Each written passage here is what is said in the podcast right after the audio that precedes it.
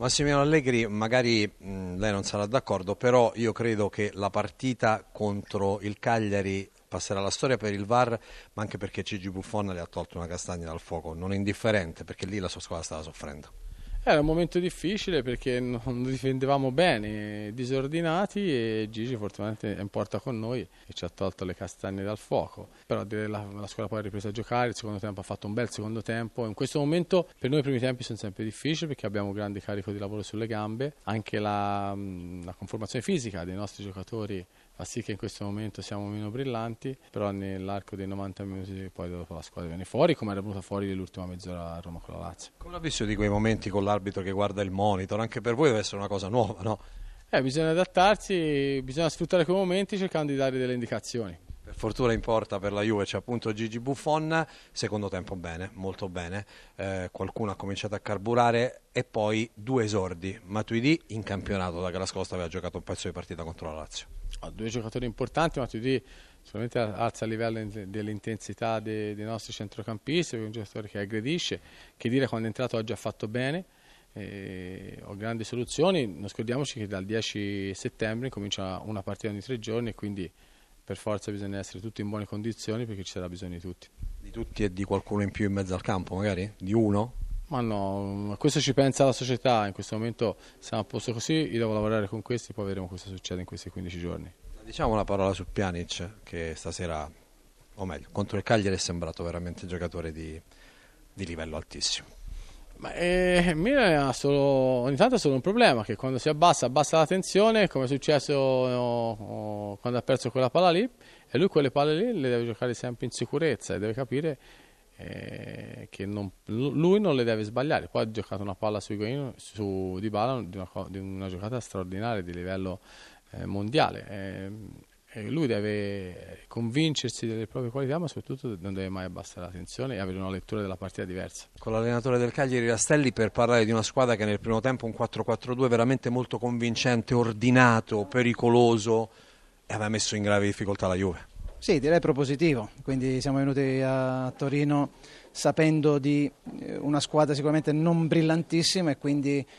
ho pensato di affrontare questa gara con, con, con, coraggio, con aggressività, cercando di andare a pressare qualsiasi portatore di palla e nei primi dieci minuti siamo stati perfetti, dove abbiamo recuperato sempre palla, tante volte l'abbiamo costretti a buttarla via, tante volte l'abbiamo recuperata, poi andando a ripartire molto bene. Nel momento migliore nostro, al primo tiro in porta, la Juve è andata in vantaggio, però non ci siamo disuniti, abbiamo continuato a fare quello per cui avevamo preparato la gara e abbiamo avuto l'occasione poi già prima con Farias, dove Buffon ha fatto una gran parata, il calcio di rigore che avrebbe sicuramente potuto cambiare le sorti della gara, purtroppo eh, siamo stati penalizzati sicuramente da questo e ingenui nel finale di primo tempo dove nella gestione della palla a 30 secondi dalla fine avremmo dovuto tenerla noi, non forzarla, invece l'abbiamo persa, abbiamo preso una ripartenza dove poi la Juve ha chiuso praticamente la gara. Infatti un gol sbagliato per un calcio di rigore, un gol subito subito dopo e il secondo tempo che non è lo stesso del primo, forse anche psicologicamente questi due episodi ravvicinati hanno influito.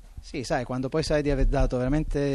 il massimo, di aver fatto quasi tutto quello che si era preparato e hai la consapevolezza che comunque gli avversari stanno 2-0, è normale che rientri cercando naturalmente di mantenere quell'equilibrio per non prendere poi eh, una goleata. E, e, questo l'abbiamo fatto nei primi 12 minuti, dove abbiamo avuto poi con Faragò l'occasione del 2-1, dove ha tirato su una respinta eh, oltre la traversa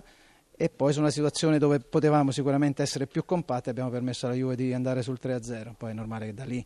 non c'è stata più gara, però prendiamoci di buono quel, quei 60 minuti dove il Cagliari ha dimostrato di avere almeno la mentalità per affrontare nel miglior modo questo campionato. Le ultime due cose, la prima è il VAR, come l'avete vissuta dalla panchina? Quegli attimi un po' strani, io credo che l'allenatore del Cagliari avesse capito immediatamente che aveva dato il calcio di rigore l'arbitro. Guarda, in diretta ho avuto la sensazione che fosse fallo, proprio percezione in diretta, quindi però poi come ci è stato spiegato nelle settimane precedenti quando c'è stata presentata la VAR, con grande compostezza abbiamo atteso che l'arbitro Maresca andasse a,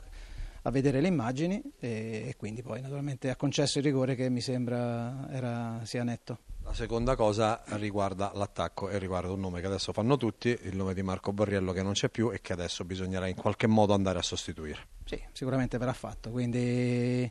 Eh, è stato un fulmine a ciel sereno, nel senso che Marco ha, ha chiesto alla società di, di andare via, non aveva più gli stimoli per rimanere e quindi bisogna anche accettare queste, queste, scelte dei calciatori e naturalmente in poco tempo dovremmo essere bravi, soprattutto il mio direttore sportivo,